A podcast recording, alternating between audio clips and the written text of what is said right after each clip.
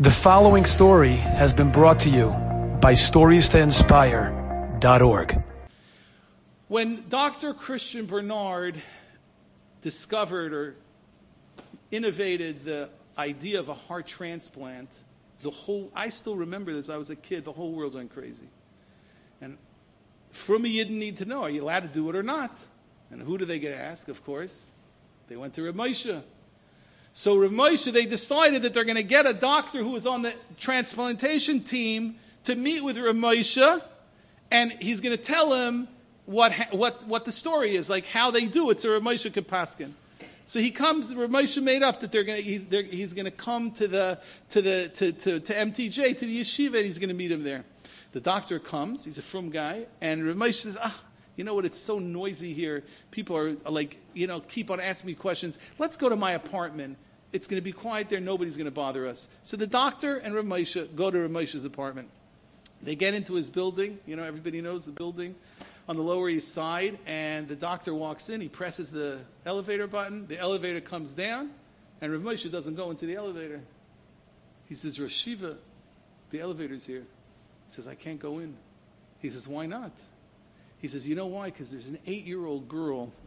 She's walking around here She's unsupervised. I can't see a from eight year old girl in, in, in, walking around, a little girl walking around in this lobby. It's not safe. So, so, uh, so we have to wait until somebody gets her. So the doctor says, Rosh Yeshiva, why don't you just knock on her parents' door? He says, I can't do that. He says, why not? He says, because she doesn't have parents, she only has a mother. And if I knock on the door, right? So the mother's gonna, and I'm gonna, the, uh, the mother's gonna open up the door, she's gonna see me, the mother is going to think to herself, "Oi!" She's going to, she's going to, it's going to be such a disrespect. She's going to say, "Oi!" The Rosh Yeshiva thinks that I don't take care of my daughter. She's running around wild. For the honor of this woman, I can't do it. We have to wait. And the Rosh Yeshiva waited until somebody came to get that little girl.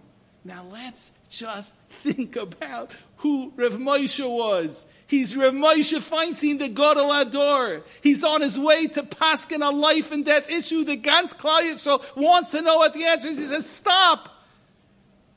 For the honor of one Jewish woman, I'm not going to answer that shaila. I'm waiting right here in the lobby.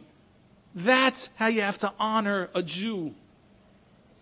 I would like to encourage once again all of you to go onto that website, stories2inspire.org. You will be inspired by the great stories that are right there for all of us.